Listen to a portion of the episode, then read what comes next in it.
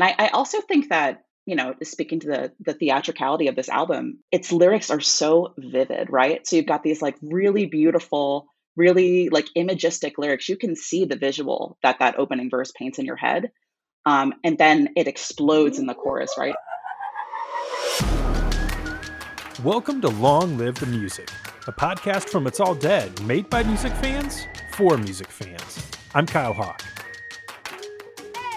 Welcome to Long Live the Music. I'm Kyle Hawk, editor in chief at it'salldead.com. Thank you for joining me on the show today. If you're a regular visitor to It's All Dead or a listener to this podcast, you know how much we love our 10 year retrospective features and conversations. And we just had an album uh, last week, actually, that turned 10 that was a, a, pretty big one. Some Nights by Fun turned 10 years old, which uh, just seems crazy to me. I was uh, noticing on Timehop uh, last week that I was seeing during the Grammys, which was the 2013 Grammys in February, where Fun was nominated for several awards, and kind of my live tweeting of that whole thing, and just like how cool it felt for those of us who'd been listening to Nate and Jack and Andrew and their bands for years before uh, Fun blew up. I mean, there was something so cool in that moment of watching these guys from the scene that we love in bands that we love that were now together doing this other thing and it was just like taking over the world. It was like the epicenter of pop for like a, a full year. And you know at that time it's interesting because the scene as we had known it was kind of changing. Um, you know Warped Tour was sort of winding down but a lot of the bands and I, I, think figures from that scene were starting to step into a different sort of light from you know a, a, popular music standpoint. A year later, you had uh, Hayley Williams and Zedd uh, w- with their song on the charts. Uh, Paramore with Ain't It Fun ended up becoming nominated for a Grammy. That came out a year later. Uh, 2013, Fall Out Boy returned and was almost a completely different band than what we'd known previously. It was sort of this transition in which some of the um, I, I, guess the big stakeholders from the scene had found new life and were making new and exciting music and fun. We're kind of at the forefront of that in 2012 with some nights. And so um, I, had been doing some looking around. I'd seen several people were kind of writing about the anniversary of this album and uh, ran across a piece by Sam Manzella at MTV News where uh, she took a look back, talked with Jeff Bhasker um, it, it, was a really fantastic piece of just kind of examining not only the moment uh, and what it was about some nights and we are young that made that album so huge but also just thinking after the fact everything that's happened because that's been kind of its own set of stories of uh, where we haven't had another fun album since some nights and of course jack antonoff has gone on to do a lot of really awesome incredible things. Nate ruess uh, was doing some solo stuff for a while has had some big um, songwriting opportunities but it's who would have thought in 2012 in that moment what would have happened next. And it's a really fascinating conversation to have. So I reached out to Sam. She was cool enough to come on the show and chat with me about it. I love this conversation. I think you're going to enjoy it too. Here's Sam Manzella talking about the 10th anniversary of Fun's Some Nights.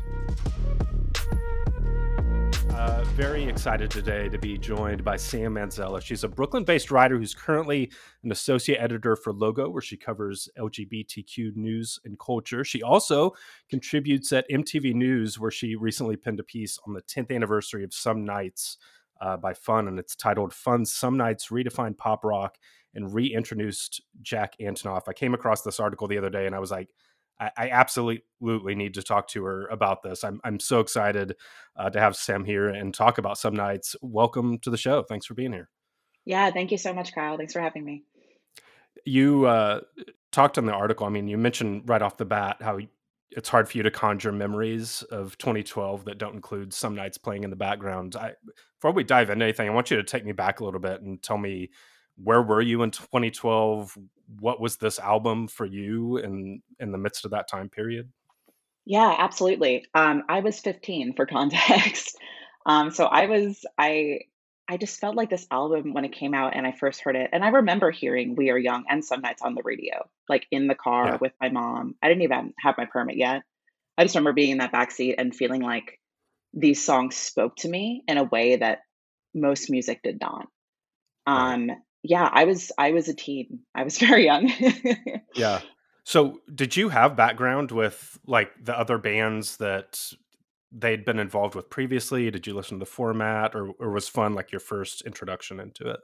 They were my first introduction, and I was I actually um, their debut album I listened to like retroactively, so I I wasn't familiar with the band um, until some nights. Yeah, so um, obviously fun and exciting to get to write this retrospective piece 10 years later. It's crazy uh, that it's been 10 years because this is an album that has like such i don't know seminal moments in culture that it's kind of like intertwined. You still hear this album you know like it's kind of just it's one of those albums where the songs are just kind of like part of our lives when you like venture out into the world. Tell me a little bit about the background for this piece and how it all came to fruition Yeah, so um, as you mentioned, I contribute to MTV News. It's kind of like Logo's sister brand at um, our larger parent company, Paramount okay Global. Um, and our fabulous editors there, uh, Pat Hosken and Coco Romack, um, they pitched this franchise that is still ongoing right now as we're recording this, um, called New Retro Week. And the idea was basically that we would explore um, really, you know, significant albums and singles from 2012. Now that it's been 10 years, yeah um, and Pat, Pat and I worked pretty closely together, and he had floated around the idea of doing a piece on this album. And I immediately was like, I volunteer. hmm please, please assign this to me. Um, this album just holds such a special place in my heart and instantly transports me back to being that like 15 year old in suburbia with these lofty dreams. And yeah there's just something about this album that is so evocative. Yeah, for sure. And it's it's really fascinating. Uh, it's it's funny that you've got that ongoing series because we that's uh, from our infancy at It's All Dead. We're just like most people obsessed with nostalgia, but we do ten year reflective pieces throughout the year, every year. And so it's like That's one of my favorite things to do is like look back and think about like what does this mean in the context of now and um, this album specifically. There's so many ways like there's so many crossroads no matter your musical background, there, there's just a lot of different touchstones associated with this album. And so, like you mentioned, they had an album previously, Aim and Ignite, which I think came out in 2009. But the Mhm. story of this band at the start was like it's a quote unquote supergroup. And of course, it's really only a supergroup if you were like into the indie rock or emo scene because it's not like, you know, the format was ever on the radio or something. But that's kind of how it was spun. Um, that album was there. And, I, you know, I I remember kind of passively listening to it. But you know, then they signed with Fueled by Ramen. Then Some Nights comes out. Then there's a Super Bowl ad. There were like all these kind of like moments that just felt like the the dominoes were starting to fall, and then kaboom, it, it blew yes. up with We Are Young. What in your mind, as you were thinking back on this, was the moment, or what was it that really made that song just like shoot into the stratosphere? I it's interesting talking to I interviewed for this piece um, Jeff Bhasker, who was one of the producers on this album. I had a few producers, but um, he and Mike Easterlin, who I also spoke to, um, who at the time was a high level exec at Fueled by Ramen and, and still works for their parent company.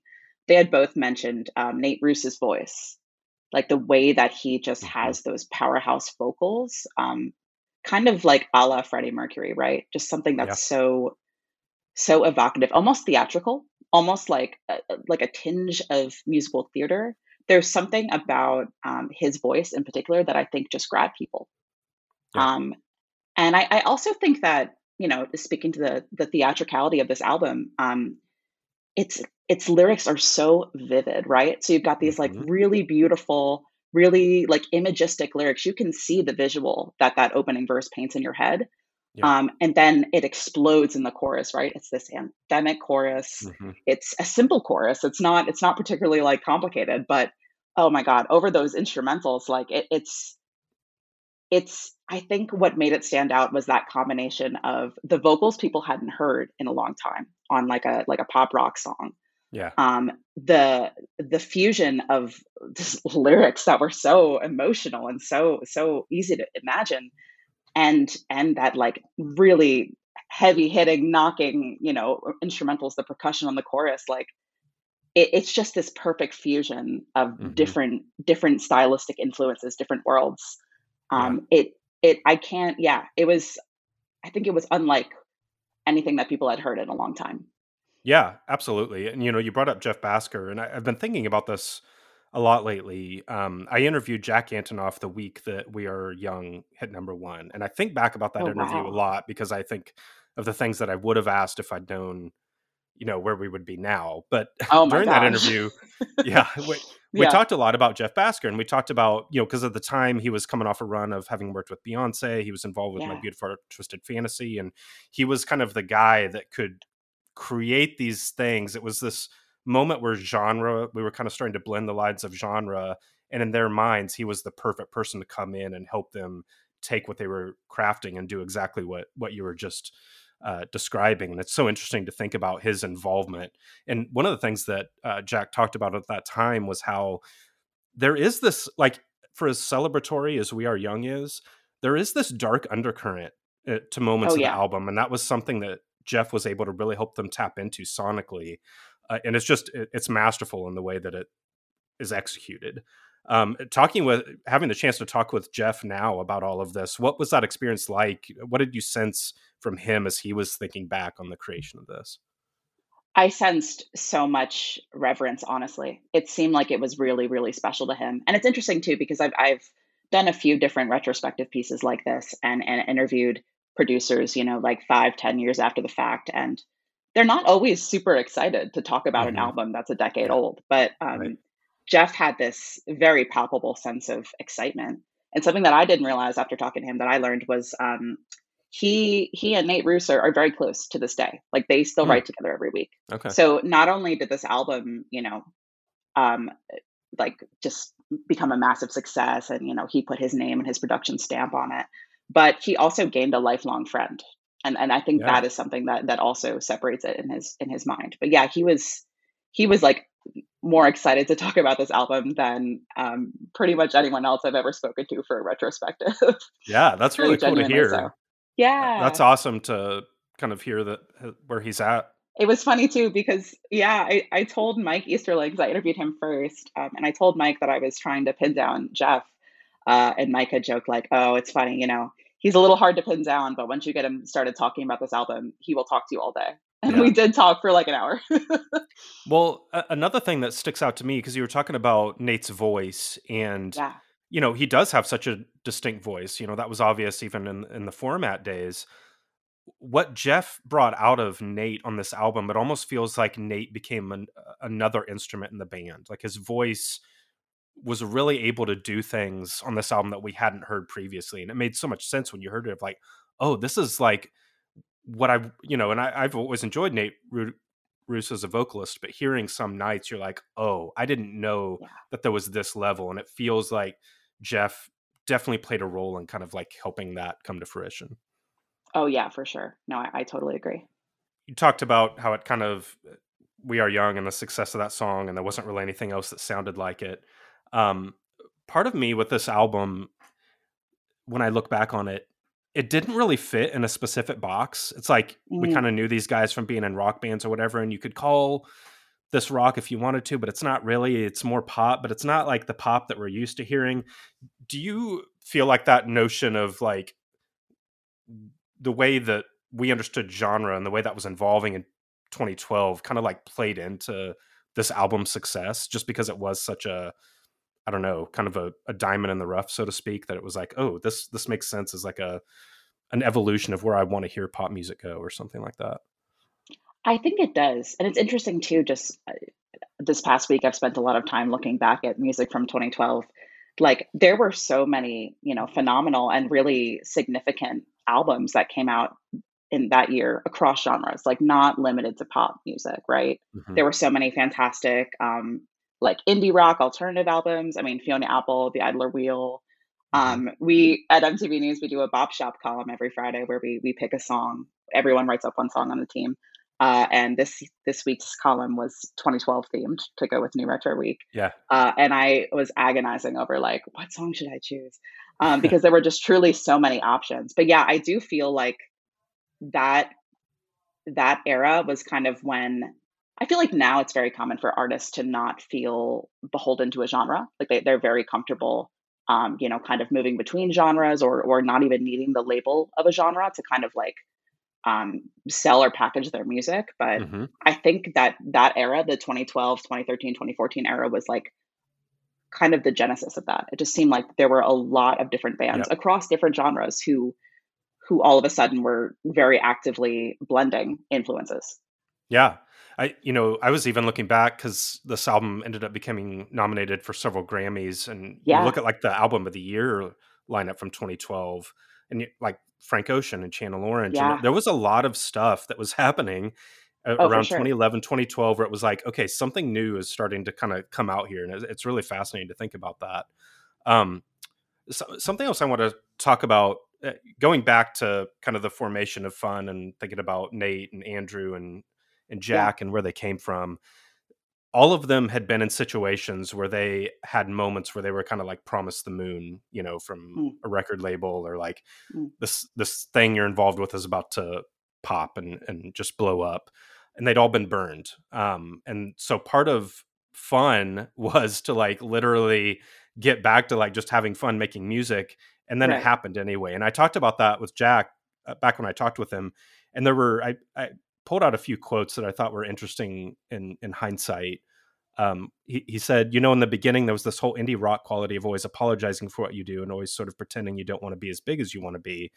Mm, Um, and then if if we can share what we're doing on a huge level without compromising in any sense, which so far is what we've done, then that's still our goal to take over without losing sight of why we did this in the first place. So he was like fully in a place of like acceptance of like, hey, if we're just we're making music that's true to us, if it if it finally happens, if now is the moment, that's great. It doesn't change anything about what our vision is. One, that's fascinating in the moment. Two, it's yeah. fascinating to think about that in terms of like wh- where Jack has gone to now. Oh, It, yeah.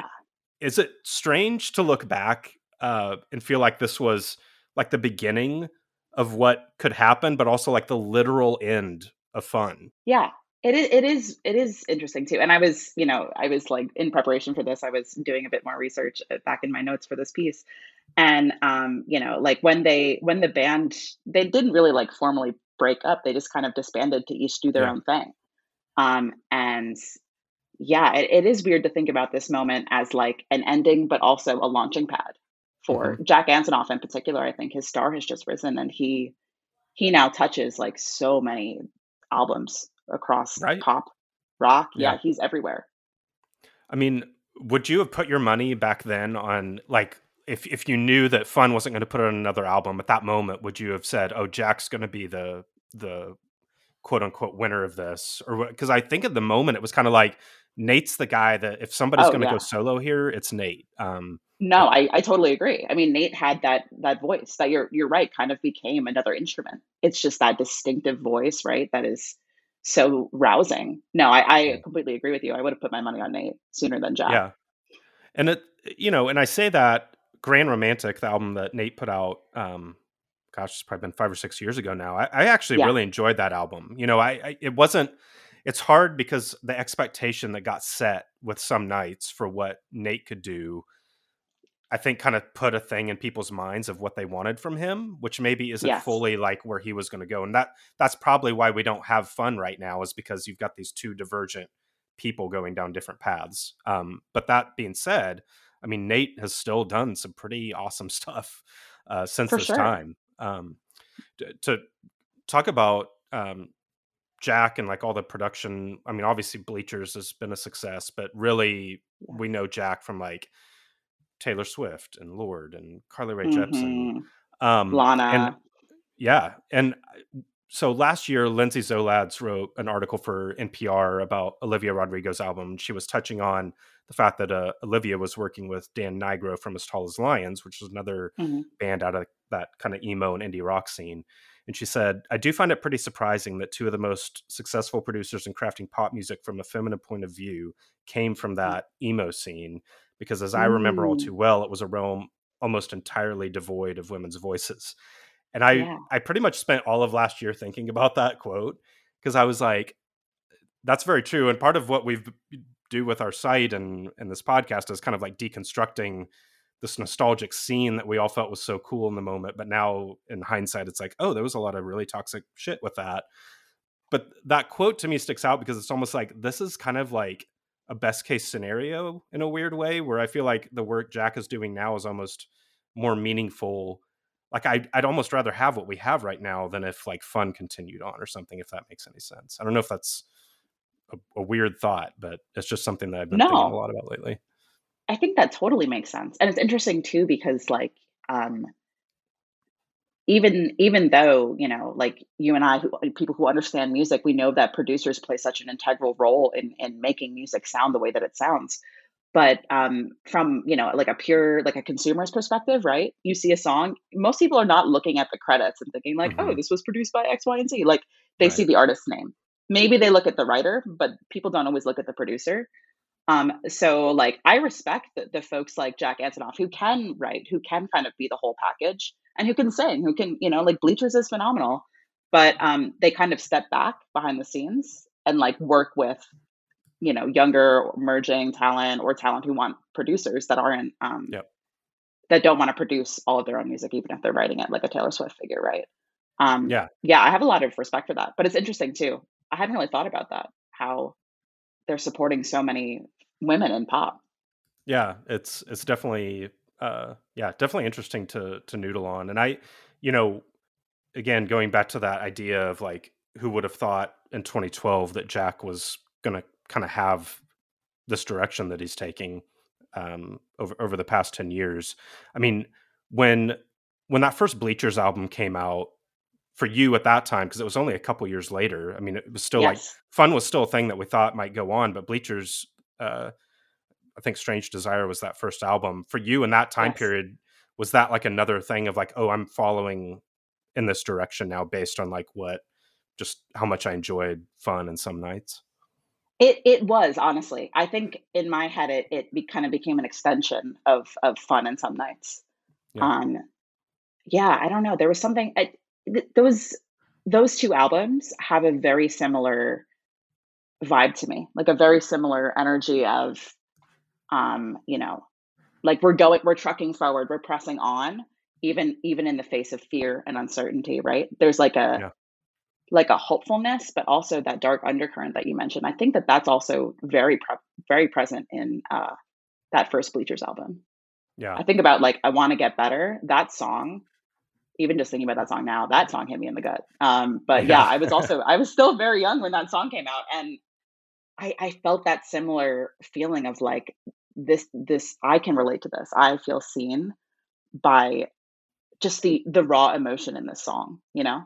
Yeah. So yeah, it's absolutely. kind of interesting too because I I guess I wouldn't have guessed that that Jack would be the one to go on and become this extremely prolific, you know, figure, but um I think it, it was evident maybe from that point too. Maybe yeah, if I had been paying more attention. well, and something closely. in the article that stood out to me that um, kind of pointed to that was Mike Easterlin talking about like you know the lack of co-writers involved in this. This really was yes. like their project that they did, and I don't know how much I thought about it at the time, but I mean there is that sense that if like oh, you've kind of like flown under the radar and you've been in these cool indie bands or whatever, and now you've got the number one song in the world, you probably had some people that came in and, and made that happen. And we talked about Jeff Bhasker from a production standpoint, but yes. I don't know how many people were thinking that of like, oh, they must have had people come in and write these songs. That isn't what happened. So if you think about that, it does kind of make sense that like there's a lot of room here for growth and a lot of different directions from each of these individuals. So Oh, absolutely. They all have immense talent. That yeah. I yeah, I think Mike made a great point where that that's often not the case these days, especially with you know younger artists um, or or you know genre defying artists. Um, often like labels just set them up with with writers, with established writers, and there's no shame in that. You know, like that's right. not necessarily a bad thing. A lot of people need support, especially in those early stages. But yeah, fun was that that was more rare than it seems. Yeah, so, talking about everything that has happened in 10 years since, at this point, would you yeah. ever want a fun reunion? Would you ever would you get excited if you heard like, "Oh, they're they're doing another album and you know, even just as a one-off thing?" I I personally think the chances of that is like under 5% at this point. Slim but like what yeah, in a in yeah. a magical world, what would be your response? I, you know, it's one of those things where, and I, I, feel this way about a lot of of like television and then films that are like really near and dear to my heart too. Uh, that you know, kind of the the content that I came of age with. Like, I kind of just want to let it lie. Mm-hmm. I I don't feel the need for another fun album. Um, Yeah. but I will say I would absolutely jump at the chance to see the Fun Trio in concert. I would love a tour. Yeah. Did you ever get a chance to see them? phenomenal. No, and Oh I I'm no. kicking myself too because there were a few there were a few moments where I could have. I like I'm from the New York area. I I should have hopped on that when I could, but no. I was Yeah. still in high school and my mom definitely did not want to drive me to a concert in the city.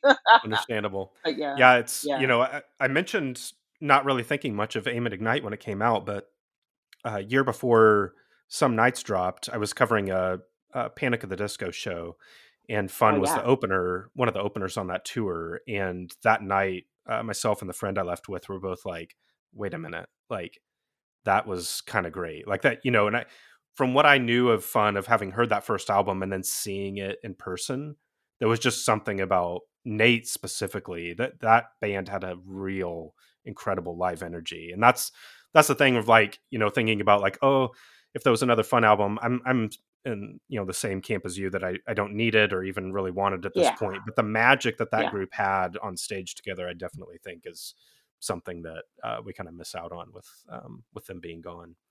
Um, Oh, absolutely. so obviously you write about a lot of different music uh what else is hap- like what what are you looking forward to this year like what are the albums that have already come out what are the albums that are on their way that you're excited about I'm very I'm I'm in a real um like pop and hyper pop space right now. I feel like I've hmm been listening to a lot of hyper pop and it's funny because 15-year-old Sam who loved fun, like I would have I would rather have been caught dead listening to I I would never have listened to the kind of pop music that I like eat up these days. It, it just yeah it I was I was pretty like I would say fun honestly was was one of my first like oh I like this band that's on the radio. Like yeah I was one of those annoying teens who was like I like these 5-year-old Death Cab for Cutie albums and right you know miss me with your songs that are getting radio play. But hmm yeah, I'm I'm very into hyperpop, so I'm excited for um Charli XCX's album that she keeps teasing. Um, the new singles from it have been excellent. yeah Um, I I I really enjoyed um, Kim Petras's Slut Pop EP. okay Um, there's a, it's funny too because um, my I would say that music is not my main beat, but I end up writing about music a lot because you know even within the LGBTQ space, um, there are obviously so many queer and trans identified musicians. yeah Um, and I mean the album is just like pop goodness. it's but um, there's something so so impactful about this pop star who is a trans woman owning, naming, claiming her sexuality in such a yeah you know like yes I am here, I am horny, and I'm going to sing about it, and it is yeah unmistakable. So that that's that awesome EP was really fun for me. Um, in terms of what I'm looking forward to, I don't.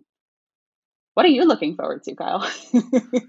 well uh a lot of things. Um, we uh, just last month wrapped up our. We always do this big most anticipated albums of the uh, of the year feature. Um, you know, we've we've all been waiting for My Chemical Romance uh, to eventually make their return. So that was definitely Yes. um, something that's on the list. Assuming it it happens, we know there's going to be tours, but um, who, Yeah. who knows beyond that?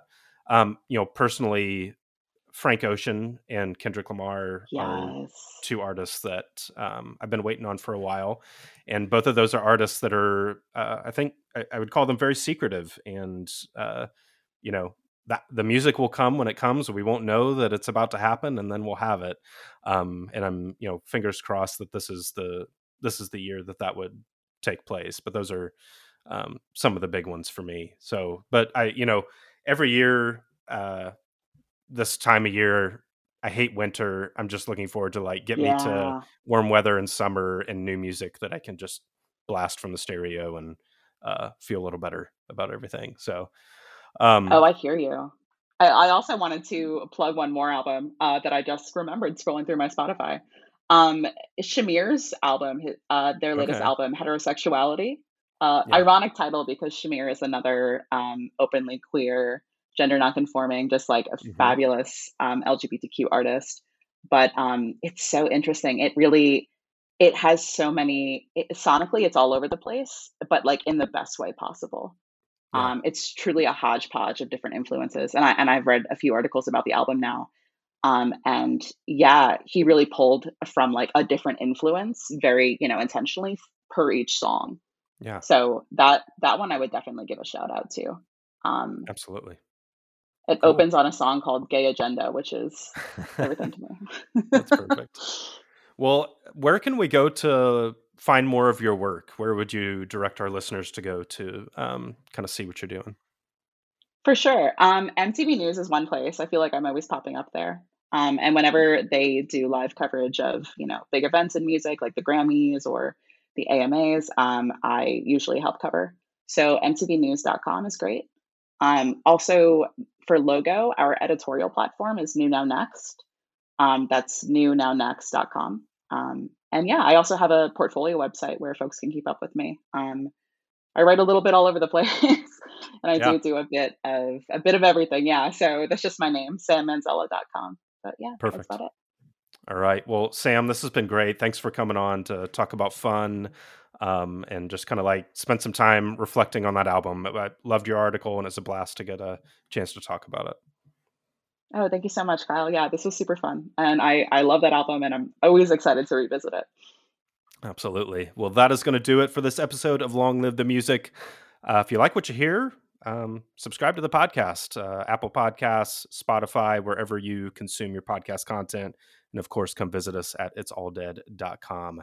That is going to do it for this episode. I'm Kyle Hawk, and we'll catch you next time. Thanks for listening to Long Live the Music.